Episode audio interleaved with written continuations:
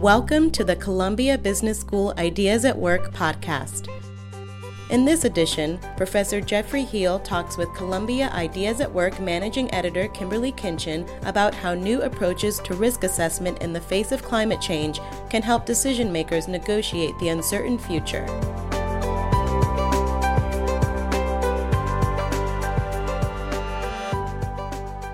Professor Heal, can you start by talking about why you wrote this paper, Uncertainty and Decision in Climate Change Economics? Climate change is occurring, but there's still a lot of uncertainty. We don't know how fast it's going to occur. We don't know exactly what the consequences will be. In fact, we don't even know roughly what the consequences will be in some cases. We know that there's a potential for some very disruptive effects. So it's a sort of a classic situation of risk, and, and the businesses are very used to facing risks of this sort where you, you know you know there's sort of things might change out there, and they might change for the better or for the worse, but you don't know exactly how this is going to happen or quite when it's going to happen.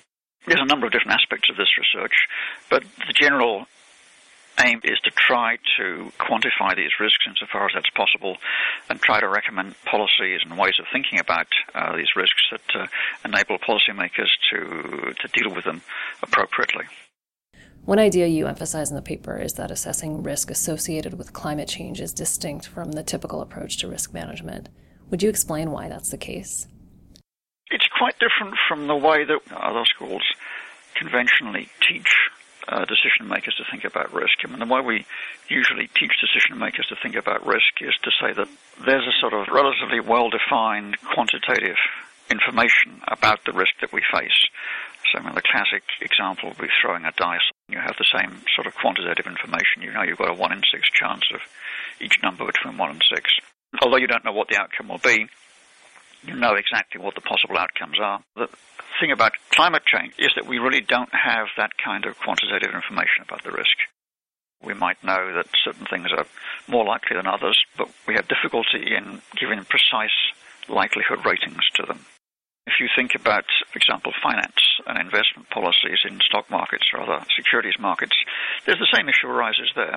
And indeed, many of the techniques that I'm using in the research on climate are also techniques that have been used uh, in the last year or so uh, to study financial markets and to uh, look at how one should make decisions there. You generally don't have good, precise quantitative information about the odds facing you. So if you're investing in the stock market, for example, we know that the stock market movement is essentially random and very hard to predict, but we don't know exactly what the right random model is. Uh, until recently, people essentially ignored that in, in modeling the stock market and essentially assumed that they knew what the the model generating the randomness was.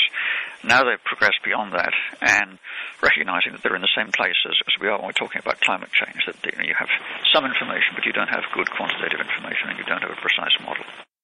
It's sort of interesting that this is not a problem, this issue of the fact that we don't have any kind of quantitative information on the risks, uh, which is so characteristic of the climate area, is not a problem that's unique to the climate area. Um, it's one that uh, businesses are increasingly recognizing is, is common to many business environments. And we've sort of, a lot of our analytical work has kind of neglected this dimension of the problem in the past. So the techniques that are being deployed in the climate context here are very similar to techniques that are being deployed in, in many other areas, as I said, of finance, of macroeconomics, and indeed of business decision making in general. We're seeing the evolution of a new frontier of modeling risks which is hard to quantify qualitative rather than quantitative risks. Given that we don't have good numbers or a precise model, how do you then actually measure risk under these circumstances?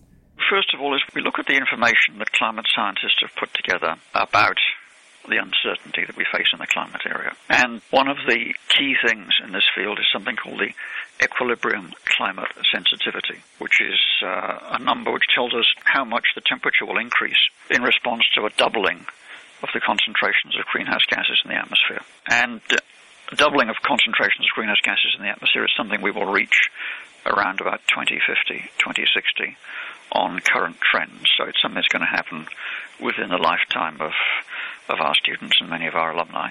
And one of the things we show is that there's, uh, while many scientists have estimated this sort of so-called equilibrium climate sensitivity, this response of the temperature to a doubling of greenhouse gases, they come up with very different estimates. You know, some of them think that it might be as little as a two degree increase in temperature.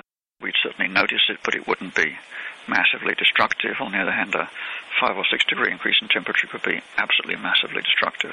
What's an unfortunate decision maker to do, uh, given that some scientists are telling him, well, this might be as bad as six degrees, and others saying, are saying it might be as mild as two or two and a half degrees. You know, there's really no way of ranking these scientists because they're all very credible scientists with very good track records in their own fields. That's the problem that we face. And that's a problem that a lot of people in the field called decision theory have actually been looking at over the last 10 to 15 years. And I think there's a growing recognition that we have somehow to learn to grapple with risk that can't be quantified.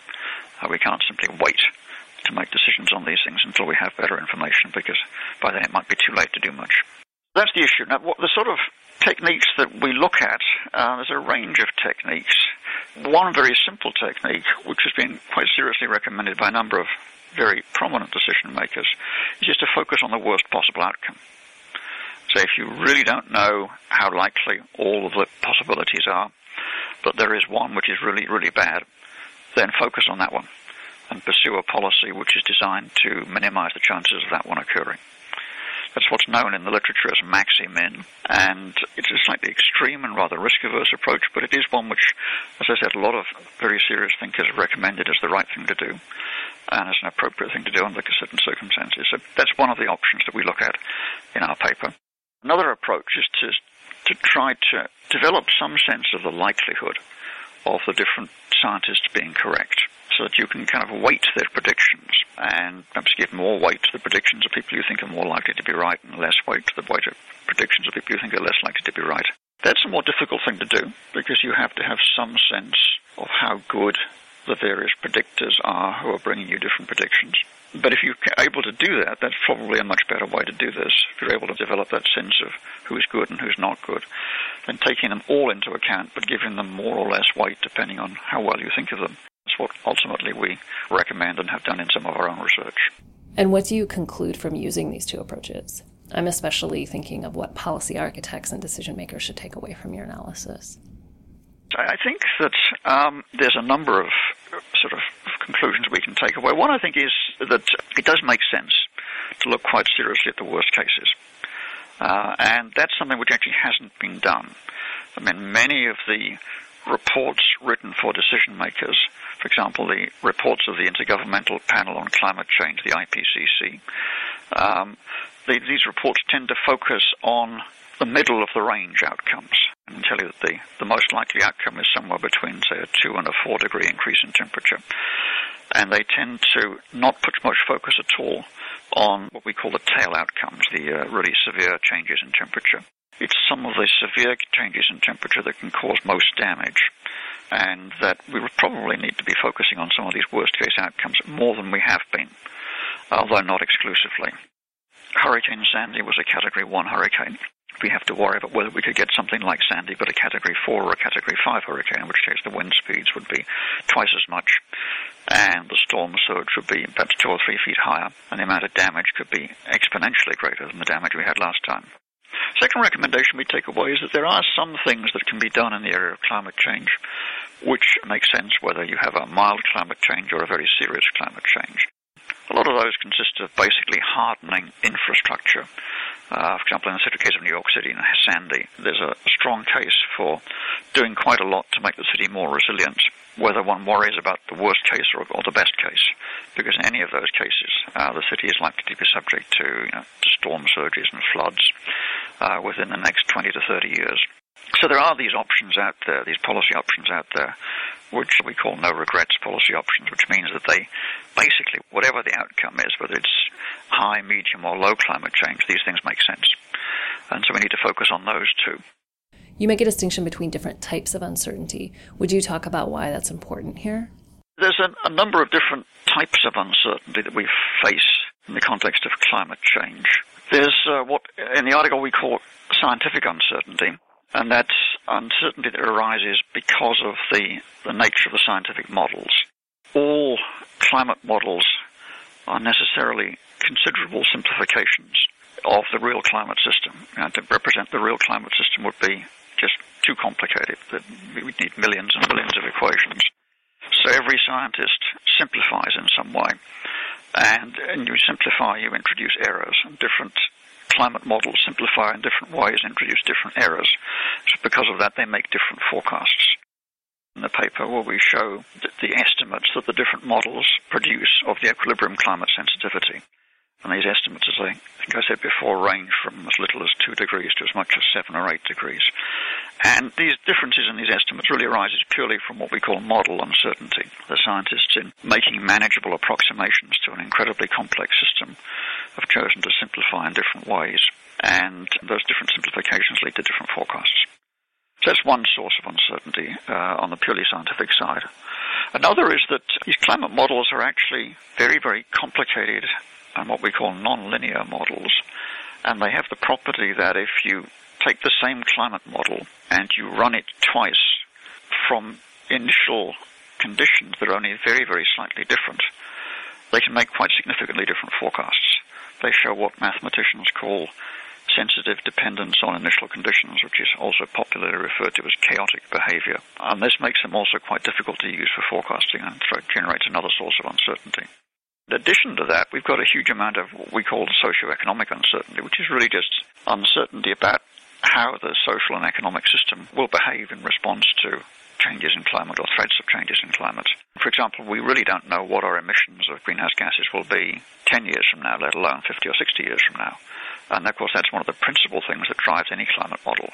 You know, given a, a, uh, scientific climate model, you have to feed in forecasts of future greenhouse gas emissions in order to have that model make a prediction of future temperatures.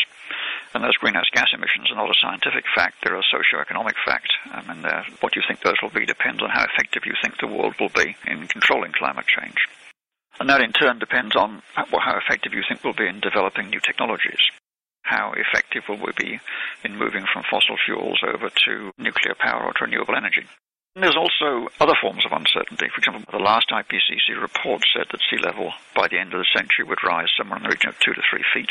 People have since then observed that things like the um, ice sheets in Greenland and the ice sheets in Antarctica are melting, and melting much, much faster than they were ever expected to. And because of that, they've raised forecasts of sea level rise up to about six feet by the end of the century. But there's a lot of argument about that, and some people still think that maybe three or four feet is an appropriate estimate for sea level rise at the end of the century. Some people think it could be as much as 10 or 15 feet. Again, there's a huge difference there. Uh, you know, three or four feet, we could sort of manage 10 or 15 feet. New York would be totally underwater, and so would many cities in the US and many cities around the world. That's another source of uncertainty. For someone who's sitting in the C suite, whether or not their business model is dependent on fossil fuels, what are the key things to keep in mind as they increasingly make decisions related to climate change? What people have to keep in mind is that the climate is changing. I think everybody recognizes that now. And that they will be affected in two ways. They'll be affected by the change in climate itself. This could affect, uh, now, for example, if you're a maker of sports equipment, it could affect the kinds of sports that people do and how much they do them. If you're a maker of drinks, it could affect the kinds of drinks that people want. If you're a constructor of tractor making housing or other buildings, it will affect the kinds of buildings that have to be constructed. So there's going to be an effect on the demand side resulting from changes in climate. There's also going to be an effect on the regulatory environment. Sometime within the next, uh, know, 10 to 20 years, it's extremely likely that the world will, will come to realize just how serious climate change could be and will take policies of a more dramatic sort than we've considered so far to stop it. And those will involve big reductions in the use of fossil fuels. You're running a company which is dependent on fossil fuels in any direct or indirect way, you need to be aware of the fact that uh, there could be very, very effective policies to discourage people from using these sometime in the next decade or so. There are other industries that will be affected more directly, I and mean, agriculture will probably be affected quite dramatically. There are forecasts made actually by some people here at Columbia that by the end of the century, the U.S. production of most of its major food crops could drop by more than half. So, in both you know, the farming community and in the food processing community, uh, you know, people who make uh, processed foods will see a dramatic change in the availability of foodstuffs and probably a huge increase in the price of the raw materials there. Last month, President Obama made a major speech on climate change, which many commentators viewed as a signal of a significant policy shift for the United States.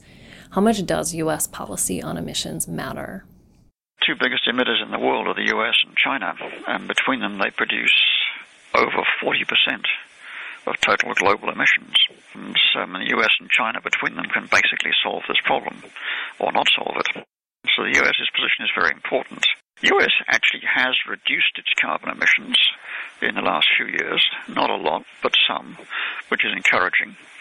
That's mainly due to the displacement of coal in electricity generation by natural gas, which is cleaner, not totally clean, but cleaner, and by wind. And there's been a big growth in both wind and gas-fired power stations in the last, uh, roughly the last decade. The, the, changes that have occurred have really not been the result of U.S. policy. The U.S. has re- reduced its greenhouse gas emissions, but more or less serendipitously because of the um, uh, technology development that had nothing to do with the government. The government has encouraged the development of the wind industry, to be fair. There are some subsidies for wind power, uh, but uh, fracking was a completely sort of uh, extraneous event. I think that for real progress to be made, the US will have to adopt much more positive and emphatic policies in this area. And I think that will have to be bipartisan. At the moment, the Republican Party is either skeptical about climate change or they don't want to do anything about it, even if they acknowledge that it exists. And I don't think you'll see any major change in the US position uh, until Republican Party changes its position on this, which I'm sure they will do at some point, but I don't know when. And Obama's proposals make a lot of sense, but he's proposing essentially a set of executive actions and a set of regulations that can be promulgated by the Environmental Protection Agency. And those are all fairly limited. The EPA and the executive don't have a lot of legal scope to take strong actions in this area.